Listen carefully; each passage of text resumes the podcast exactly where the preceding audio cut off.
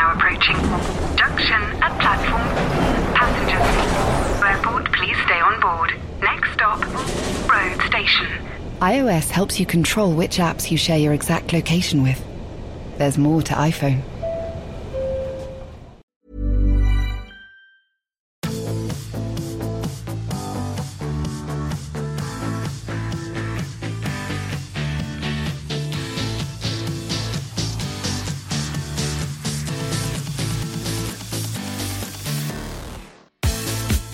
We might only be two matches into Operation Restart, but the games keep coming thick and fast. Ahead of the upcoming midweek matches, Exeter, Bristol, Bath, and Wasps are the form horses, whilst it's two defeats in two for Sale Sharks. At the other end of the table, London Irish and Leicester will be glad that Saracens are already relegated. And it's not just in England where rugby's returned. We'll have a look at what happened across the Pro 14 as that resumed this weekend. I'm Lawrence Dallaglio, and joining me are Stephen Jones of the Sunday Times and the legendary rugby writer Adam Hathaway. Gentlemen, good morning to you both. Morning. Hi, Lawrence.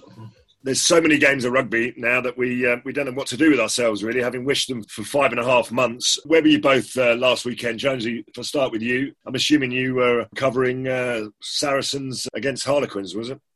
Yes, I was. I also went to um, Gloucester on uh, Friday. Lawrence, it's great to see you back from Devon as well.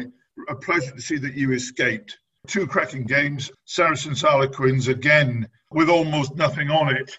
The intensity of it was was, was absolutely frightening. So re- really enjoyed it. Slightly getting into the uh, empty stadiums and all the precautions and protocols. So I uh, really enjoyed it. But what the person you wouldn't want to be at the moment is a player because they've got tomorrow uh, and the day after they've all got to come back out again.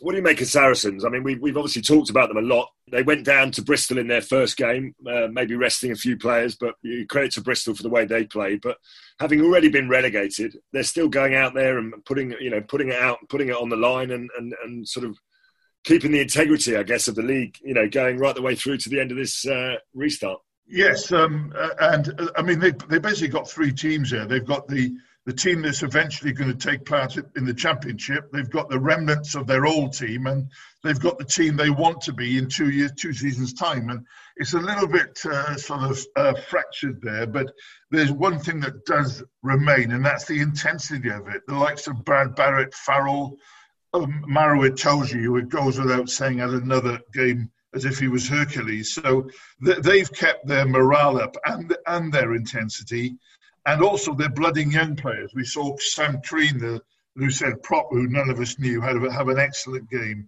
They also won by more than the score suggests, but they are winning games. But I think they're also part of a grand plan in which they're, you know, they're they're, they're forming other teams as well. So it's really good for them and the intensity and uh, a really good match, intense match against Harlequins. Adam, welcome to the Ruck. Where were you at the weekend, my friend? And uh, how have the last few uh, few weeks been for you in this sort of build up to, towards the opening couple of weekends?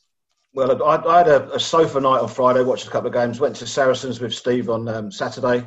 The one big takeout I have out of that is that Brad Barritt is the sort of Charlie Watts of Saracens. You know, they've got all the rock stars, but he keeps it together, and they're going to have to keep him fit for that game against Leinster on the 19th of September. I thought he was fantastic yeah, the last few weeks have been very strange, mate. Watched a lot of cricket.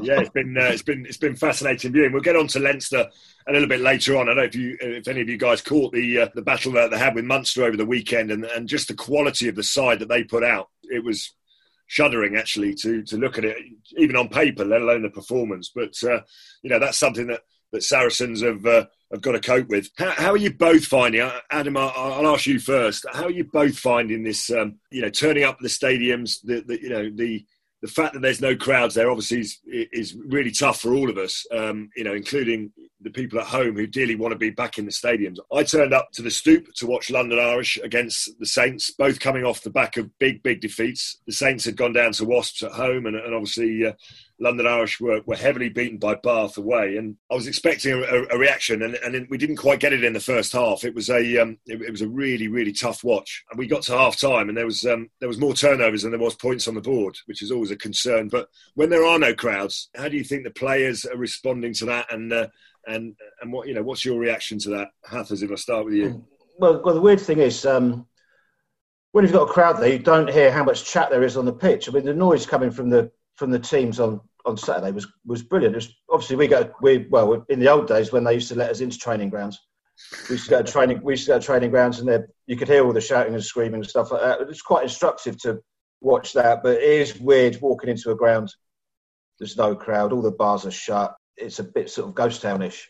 Yeah, I think that I think they should publish the temperature tests of all the uh, of all the hacks. Actually, I'd like to I'd like, I'd, I'd like, to know exactly what temperature everyone records as they come in the ground. It was ninety six point four, by the way. I, the, what I feel I feel sorry for the clubs. Look, we all know that the, the fixtures is over the top, but you take clubs going really well. I mean, it's Bristol Exeter Chiefs this week. How many would they get for that? You know, how many people would they have got? And you take the way Wasps are going, your your own team they're going like a bomb. And we all know that have got a big constituency of people there. And on the weekend, the excitement of the players when, when Wasps won their game was something special. And now they've got Sale. You think, blimey, again, you know, if it's in this midweek game, there, would be a big crowd there. You could be talking about sort of Wasps over 20,000 for midweek. And that you do feel sorry for the player. The players are magnificent and they're so committed but you just feel a little bit sorry for the clubs because they're losing a fortune in likely income here. Because let's be fair, it is a ghost town, but it is started with such intensity from the players that you really have got to admire them for it. I don't know if any of you have seen. Uh, well, you would have seen both, a little bit of Bristol. We, have obviously seen yeah. we've seen the two sides of Bristol, we saw the game against Saracens where they sort of dug in and played in a in a very un-Bristol like way to uh, to come out with a win, and then obviously uh, they they cut loose with uh, against um, Gloucester. Um, it was very interesting. I don't know if any of you heard. Um, Pat Lam's comments before or after the Saracens game, before the Gloucester game. He was saying that um, he said our fans may not like it, but he said we've studied Exeter and Saracens in a lot of detail, and if you want to beat those sides, you have to play in a certain way. And by that, he meant that it may not be that their their world class X factor centre didn't even get to touch the ball very often in that game because you mm. just hmm. spend the whole time playing in a certain way. And then, of course, against Gloucester, we saw. Um, Radradra and, and, and, everything that he has to offer with, with two assists and the, and the try himself. I mean, coming out of lockdown, there was a lot of hype with, with Bristol and, and, the, and the signings they've made, both the on loan signings and the high profile signings. Is Pat Lam creating something that, if not this year, certainly over the next couple of years, they're going to be, along with Exeter and maybe Saracens in a, in a, in a year and a half's time, uh, the teams that we're going to be uh, talking about, Hathers? Well, I think uh, Pat said at the start of this season that he was looking at top six. I reckon if, if they don't get a home playoff tie, they'll be kicking themselves now. And when they do finally open the, the doors at Ashton Gate, they, they could get about 50,000 in there to see this guy, Radradra. He's unbelievable. Jonesy, you, you'll remember the, um, the, the halcyon days of Bristol uh, rugby. I mean, I mm-hmm. certainly remember going to the Memorial Ground and Derek Eves, and I mean, even even before that, you know, some of the uh, some of the absolute legends. It was a really, really tough place, and, and you know, was was right up there with Bath actually. When uh, you know, even in their heyday, as, as one of those places that you just really love to go. It's great to see them back, isn't it? And, and, and, when I say back, I don't just mean back in the in the in the competition, but but back in the big time because that's what they are, and they're, and they're a very different Bristol to the one that uh, that we all remember, you know, dearly.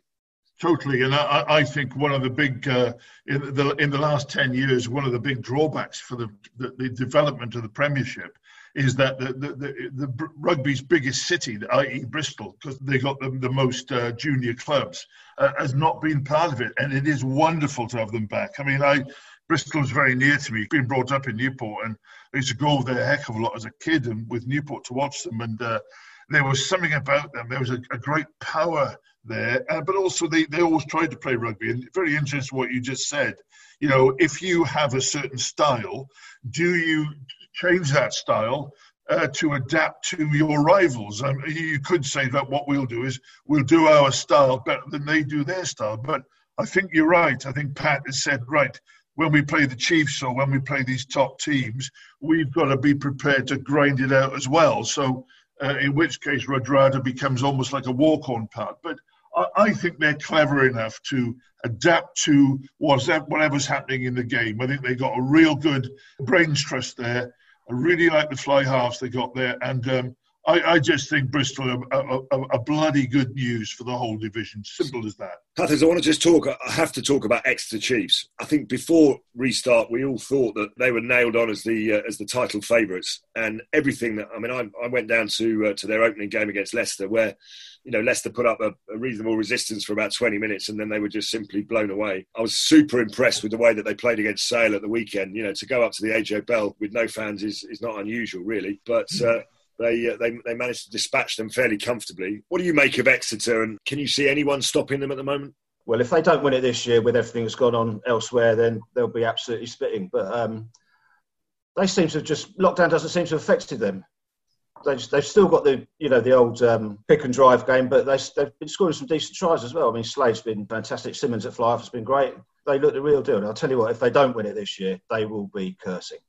Well, the, the, one of the reasons why we thought they may not win it was because um, there was so much news, Jonesy, about Sale Sharks uh, in the restart. Maybe, maybe too much news, and maybe maybe all the hype and the you know and the, and the signing of Manu Tuilagi and everything that's going on there with their training ground and the fact that they're in the papers every single day now. Maybe that's affected their performance a little bit because uh, they've certainly come out the blocks very, very slowly indeed. And uh, well, they play Wasps uh, on Tuesday night with a well, I wouldn't say that they're probably not going to start with their strongest um, 15. They may finish with it, um, but given the selections that they've had previously, do you think they? It's just a question of bedding down so many players there that uh, that it's just going to take a little bit of time, or, or, or, would you be a bit more concerned if you were Steve Diamond? I'd be a bit more concerned because you see, when it's taking time, they you know, if they want to be in the top four this year, which they definitely do, they had to come off the blocks. And I, I, I've seen um, a fair bit of them since lockdown, and I just wonder whether some of these uh, South Africans are really pulling their weight. I just wonder whether a couple of them have come over and said, "Oh, well, this is just a Premiership." Um, I, I, I, mean, I'm not knocking the guys, but this is the Premiership. We're gonna we're gonna be okay here, but. I, I think that even South African World Cup winners when you come to the Premiership, you really, really got to front up. It, however tough you, it, you think it is, it's even tougher. And I would have thought that, I, I, mean, we don't know what sort of team Wasps or Sale will be fielding. I would have said that Sale have got to come out against Wasps almost like mad dogs because their season is slipping away. They did the preparatory work by getting up there, and now they're slipping. And teams like Bristol and Wasps currently are looking stronger. So I'd say to the South Africans this week, come on, boys, lead us, prove that you're as good as we think you are.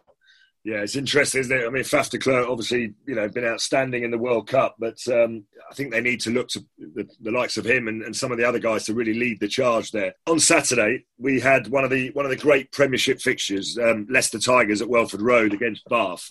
Now, I don't know whether it was me, um, but I mean, this is a fixture that I, whenever whenever the uh, the fixture list comes out, it's one that I always look for because yeah. it's, it's one of the all time classics, and, and, it's over the years, God knows how, how much uh, drama, controversy, you know, or you know, just it's just been a brilliant fixture. I couldn't help. Maybe I'm being a little bit cynical here, but I couldn't. And I, I understand that the, the, the games are coming thick and fast. But when I saw the the team sheet, for Leicester Tigers. They'd obviously played against the Chiefs the, the, week before. They've got to rotate their squads. They've got another game coming up uh, in a couple of days' time. I mean, I just thought to myself, this is going to be lambs to the slaughter, really, because they, they put out a side that uh, was unrecognisable, really, from from from a, from a, in terms of the experience. Um, and maybe they just had to do that. And then when you look to the Bath side, you just saw what this is kind of men against boys, and and it kind of proved to be. I'm just wondering, as a as a fan, as as rugby fans as we are, do you think that this desire to get the season played is is kind of taking away individually from from great fixtures like this one, where the kind of result was was done and dusted before a ball was even been kicked. For sure. So we normally get the the teams for Saturday games at twelve o'clock on a Friday, and I looked at that Leicester team and thought, what's the point? I mean, five years ago, this this would have been one of the biggest games going for the whole season. Hmm. I was at Saracens on Saturday. Eddie Jones was there for the first half, disappeared in the first half to go to Leicester. I don't know why I bothered. I know there's no crowd, but you're still at home. You still want to get your season going. And with the greatest respect, Leicester have got London Irish at home this week, which at the moment is not one of the more difficult fixtures. Why they didn't commit more resources to the Bath game, I don't know. And when I sat and watched it, men against boys is right because these big guys like Will Stuart, uh, Will Stuart uh, Beno Obano, uh, the, these big lads, they're just running through them as if it was if they were made of paper. And, yeah. and in a way, it was a good job there wasn't a crowd there because you might have got some unrest. And, and, and you know, at the end, they scored a, a, a, a forward driving try. Uh, Leicester, there was no celebration at all because they'd just been absolutely murdered up front. And uh, I mean, you know, we know there's a lot of fixtures, but they got London Irish coming up. They could have played Saturday's team against London Irish, and they could have taken on Bath as they should have in one of the great Premiership games. Yeah, you stole my you stole my thunder there, Steve. Uh, you're exactly right. I mean, but they'd expect to knock over London Irish in their sleep, you know, normally, and um, I just couldn't get I couldn't get the team selection on Saturday at all. I'm going to move across to, uh, to the game that I was at, actually, London Irish against uh, Northampton Saints. You know, London Irish are, are, an interesting one, aren't they? Because on the one hand, it'd be easy for us to criticise them and just say, well, you know, that was a pretty poor performance. It was pretty average. You know, you've lost your your, your coach George Skivington to, to Gloucester, but other than that, you've got a very experienced coaching team. Um, you've got a decent squad of players, but I think we we also have to remind ourselves that they're sitting ninth in the league. Um, this is their first season back in the Premiership, and uh, with Saracens being relegated, you'd kind of go, well, you know, have they achieved success already this season? You know, when you think about all the other teams that have come up in their first season, what constitutes success for the for the side that's newly promoted? Should we not be expecting too much from London Irish this season, Hathers? With the Saracen situation, London Irish have got a bit of a free hit, haven't they?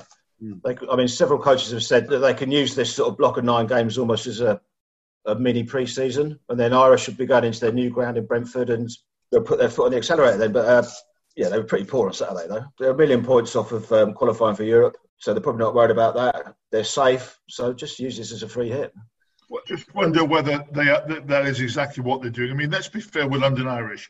If they could, they are going to finish above the relegation this year. Obviously, if you offer them next year just to finish just above relegation, they'd probably take that as well. I think they've got a great chance here. Thank goodness that they're still in the division for the for the new stadium.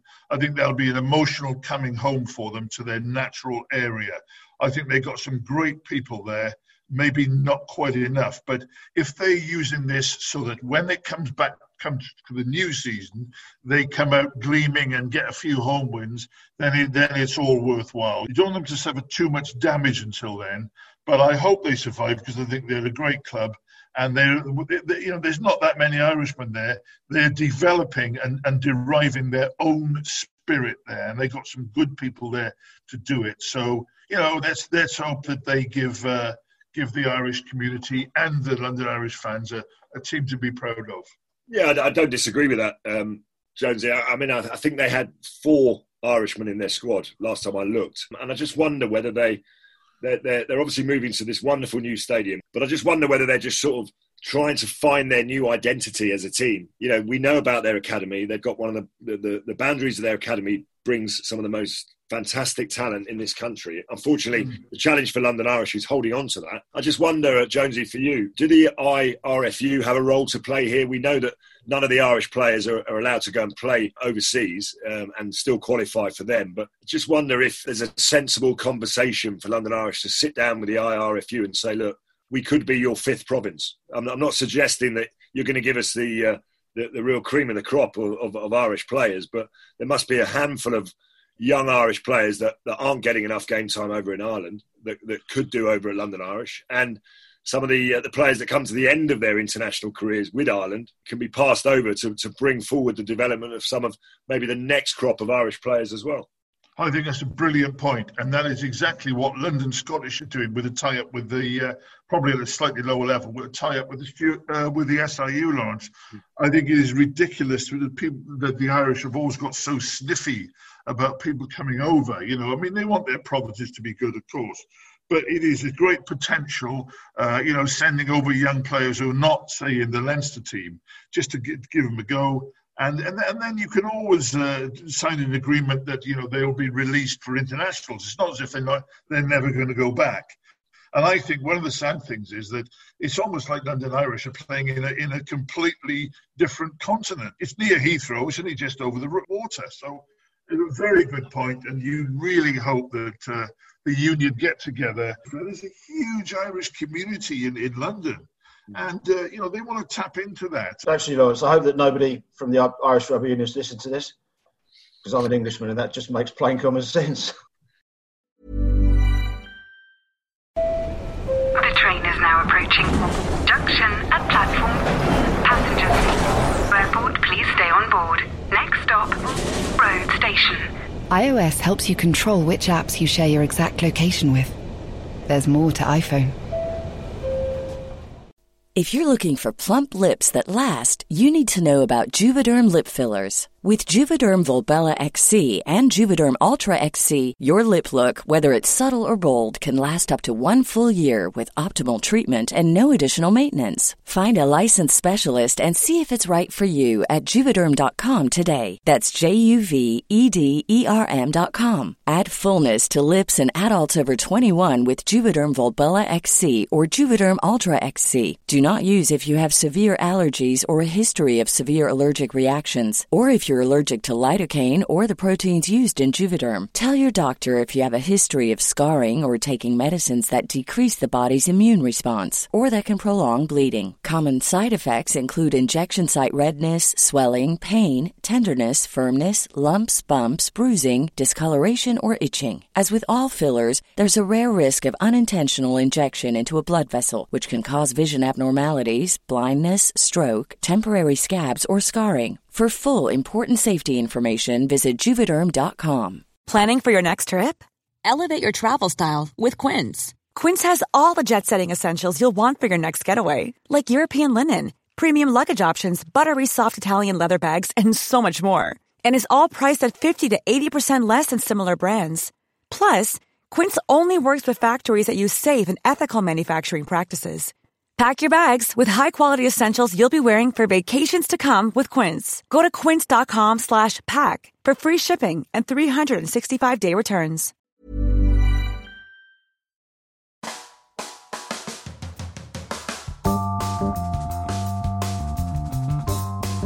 Just looking at uh, some of the other teams that were in action at the weekend, Gloucester obviously got off to a, a, a pretty good start in the first game against the Warriors, albeit against 14 men. But the George Skivington kind of era got off to a winning start. Were we surprised that, that they weren't able to, to, to back that up against a, a really good quality Bristol side? I mean, that was done and dusted after about 55 minutes. Yeah. And then Pat Lam came out and said that Bristol t- did take the foot, foot off the gas. I mean, Lawrence, you know a few of the guys involved at Gloucester now, you know, Danny and George and um, Alex King. I mean, what do you think? Do you think they're going to kick Well, on? I, think when I look at the, uh, I mean, we've, we've talked about it on the ruck before. When you look at the quality of the squad that Gloucester have got, if I was a coach, I mean, I look at Steve Borthwick and I think he's got he's got a job on his hands to sort that lot out at Leicester. Um, it's not it's not a quick overnight fix that one. I think there's a couple of recruitment windows that's going to be needed before he can do an, an awful lot, no matter how hard he works.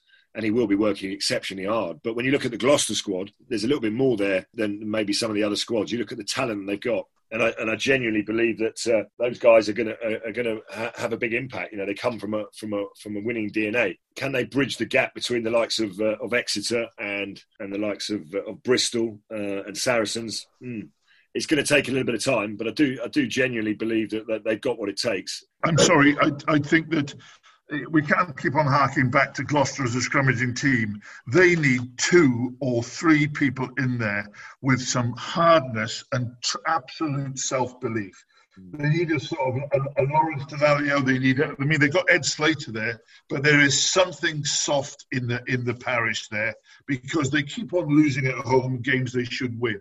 Gloucester should win almost all their home games with that backup there, and they don't. And I think they're somewhere they're too hard-nosed forwards short of being a proper Gloucester team. let's talk about the referees and the tough job that they've got at the moment trying to strike this balance between introducing the new interpretations of the breakdown law we haven't got any new laws as such we've just got some new interpretations of it or or just reinforcing some some interpretations that the referees have forgot to referee i think what we're seeing is obviously a you know an avalanche of penalties across uh, friday night's uh, three matches over the weekend we had um, 84 penalties in three games which is uh, 28 penalties a game, which actually sounds horrific.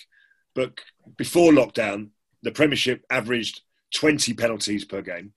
So it's only gone up by eight, uh, which is four per mm. side. Um, and hopefully, after the next couple of weeks, things will settle down as we start to see the players reacting a little bit more to the way that the, the, the referees are blowing. But um, is it just something that, you know, we saw it in New Zealand, we're just going to have to get used to? And by and large, I think we're all in favour of what, of what the referees are doing here and trying to speed the game up a little bit. Yes, and, we, and, and also just make the breakdown a little bit more understandable, so that the refereeing can be a bit more consistent, Lawrence. And it, they, you know, they went through it in New Zealand. Let's not let's not pretend that they they just shot off and did it immediately. Refs are trying to put a marker down, and uh, it is frustrating sometimes when balls are turned over and or there are penalties. But I think we've got to we've got to suck it up for the moment. I think after two or three more games, if there's still a high number of penalties, it will become frustrating. But at the moment, you'd want the referees to keep cracking down. You'd want the players to get on board with it and work with it and do the best they can. And then maybe in two or three weeks' time, we can think, oh, that, well, that was all worth it. What you would hate, the rate of penalties don't go down, and we're still talking about the breakdown in three ruts from now. Then, then it would have gone wrong. Let's hope for the moment it's going okay.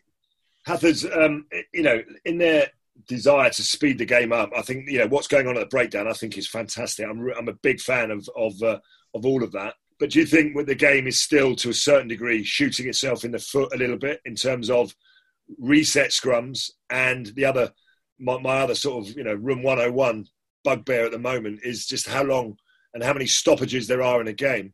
You know, you do all this fitness work to be fitter, stronger, faster than any other player. Unfortunately, we get situations where the TMO takes, you know, five hours to arrive at a decision that you, you, could probably arrive at five seconds ago, and it just allows players to get their breath back. And I, I just don't know, you know, how can you build fatigue into a game? I know Eddie Jones talked about it. How can you build fatigue into a game? What's even the point of becoming fitter than your opponent if you can't actually use that on the rugby field? Well, well Eddie, Eddie's great thing about fatigue is reducing the number of replacements, which I totally agree with. Some of the TMOs are ridiculous. It's like the um, some of the DRSs in cricket. You know, there's just make the decision and get on with it. I've got no on this breakdown thing, I've got no problem with that at all. I'm, I'm, sure the clubs have all got referees in at training and to sort that out. I've got no problem with that at all. It's yeah, not going to drive crowds away because there aren't any. well, no, we've got to, yeah, but that's the point. We've got to do something to drive crowds back and mm. not turn them away. And, you know, we've seen in football, they've had to adapt and, and think about doing things differently. Cricket, you know, we've we've got onto the subject of starting earlier so that we don't have the issues with bad light, etc., etc. I think rugby has to, you know, we've got to do things that kind of speed the game up, that make it more attractive, that make it faster, so that you know what we need to try and do. Let's be honest, is not just attract rugby fans back to the stadium. We need to do things that attract people that don't watch rugby to the stadium, and that's the you know that's the big challenge for rugby.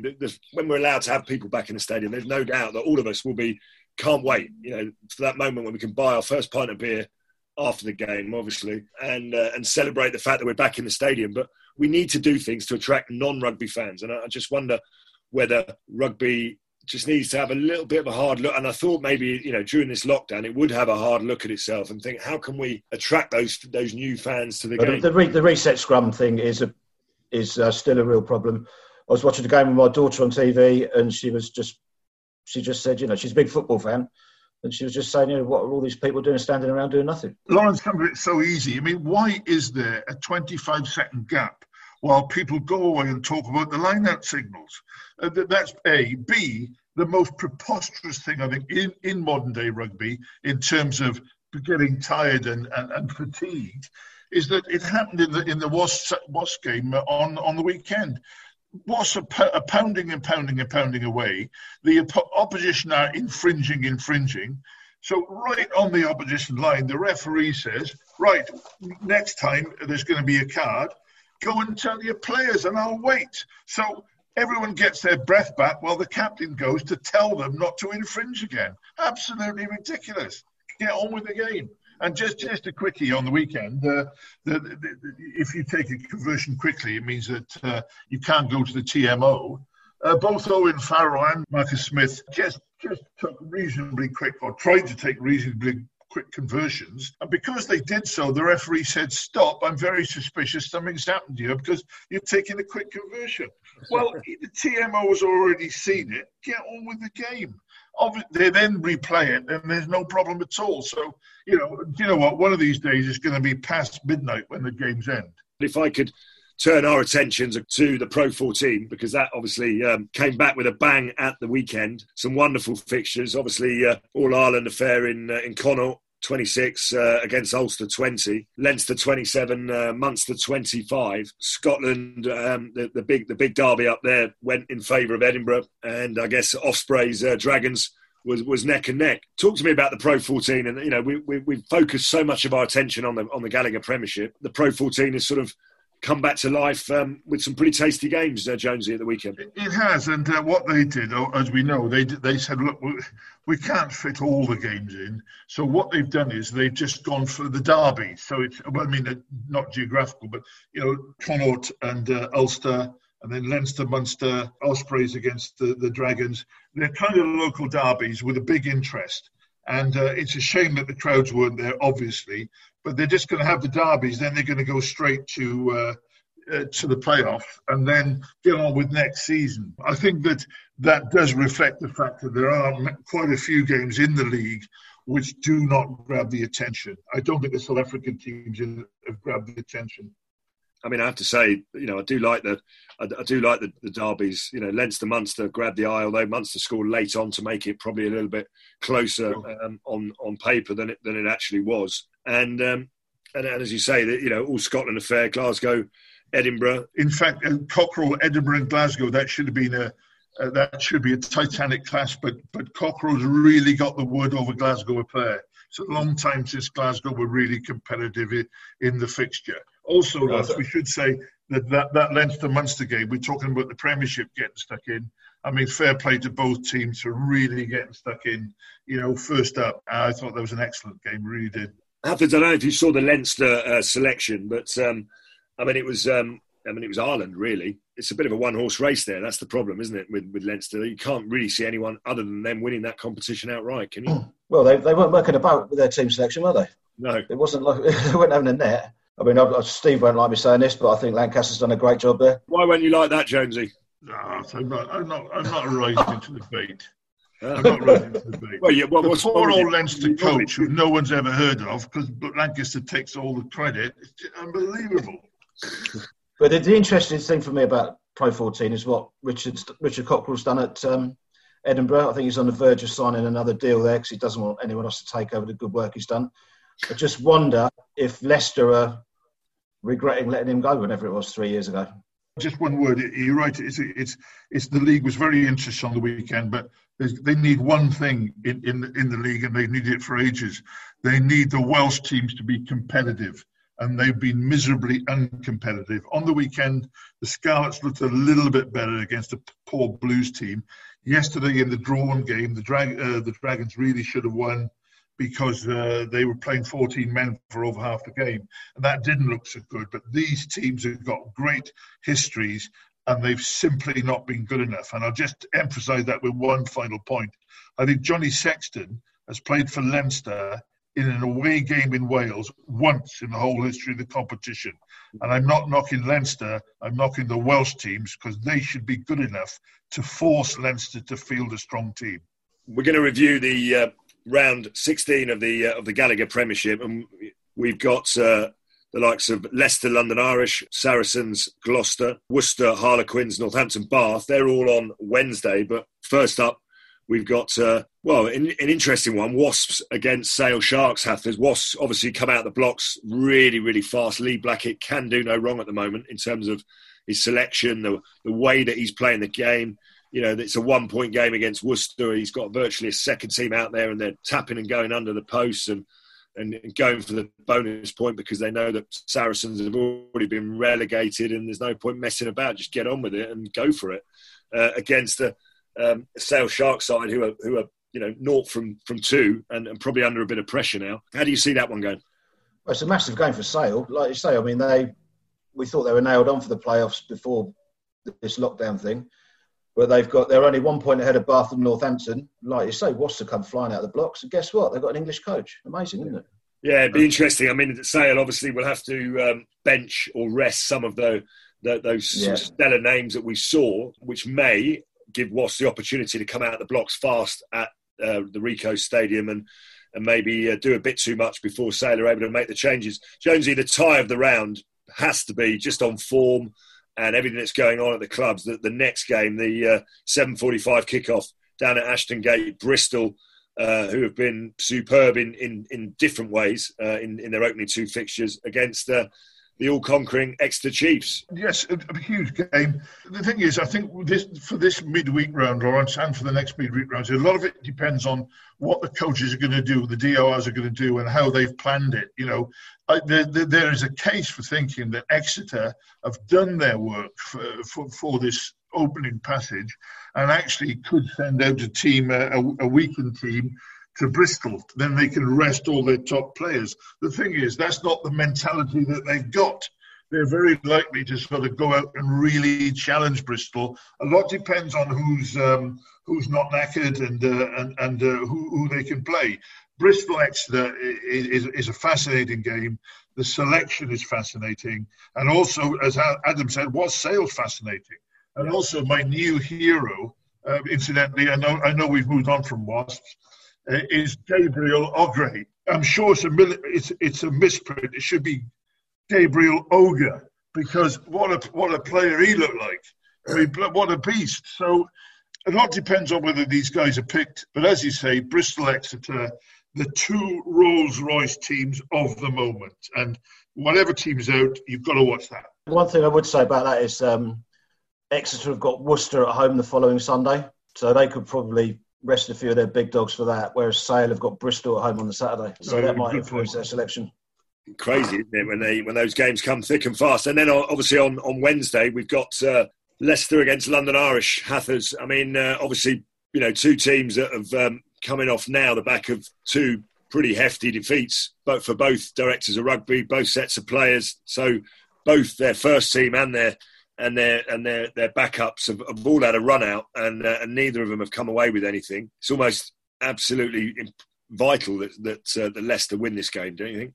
Not really this house the Saracens situation, but wouldn't be paying money to go and watch these two play. Like you say, I mean, if Leicester put out their so-called number one team, then you'd expect us to put Irish away at Welford Road. Yeah. But um, who knows what's going on there? I mean, Leicester have got they've got Gloucester away on the Sunday.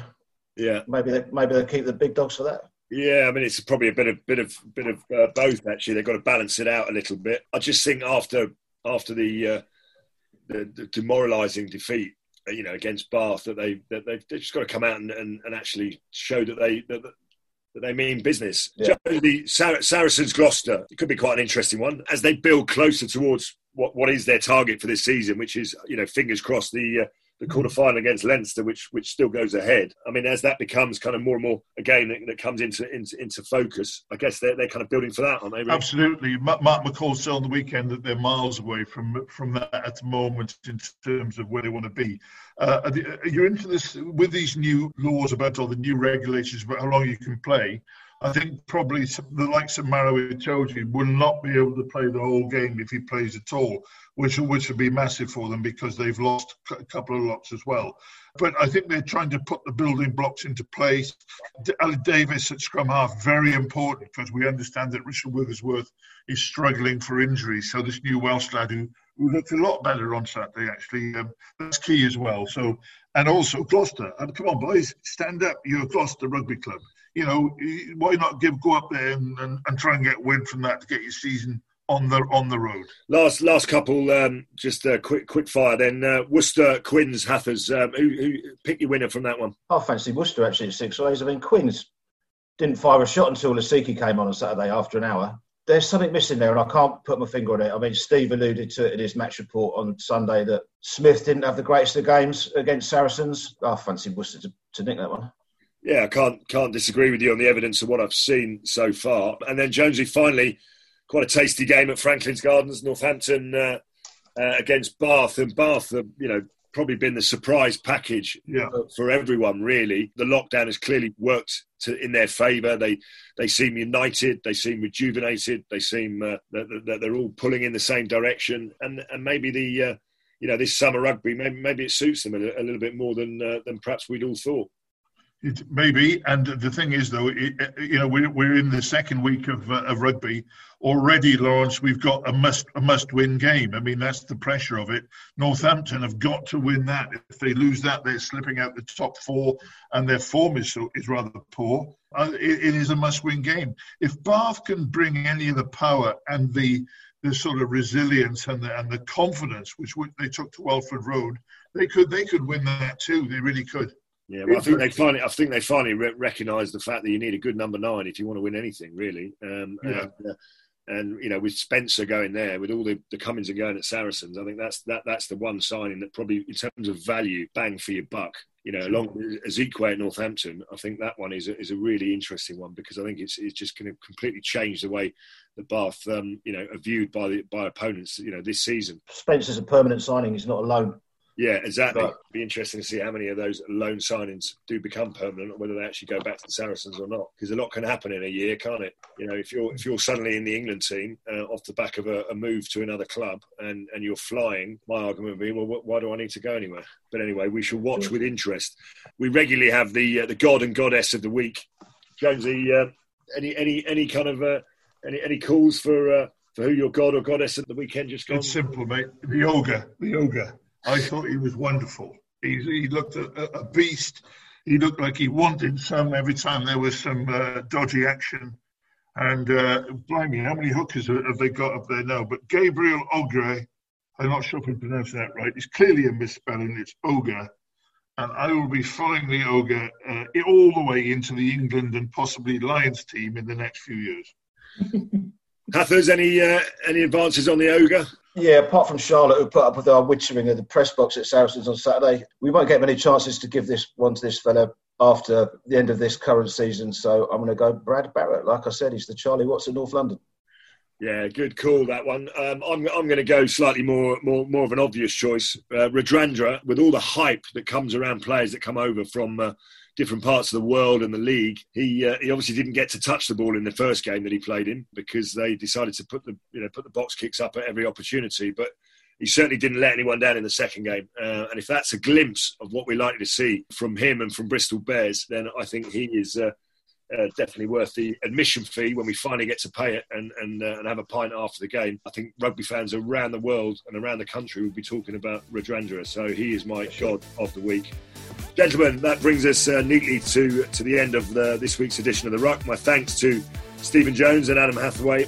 As there are yet more matches on Bank Holiday Monday, we'll be back next Tuesday to review all the action. If you've enjoyed today's show, please leave us a review, a good one. Uh, and it, you can subscribe to The Ruck on Acast, iTunes, or your usual podcast provider.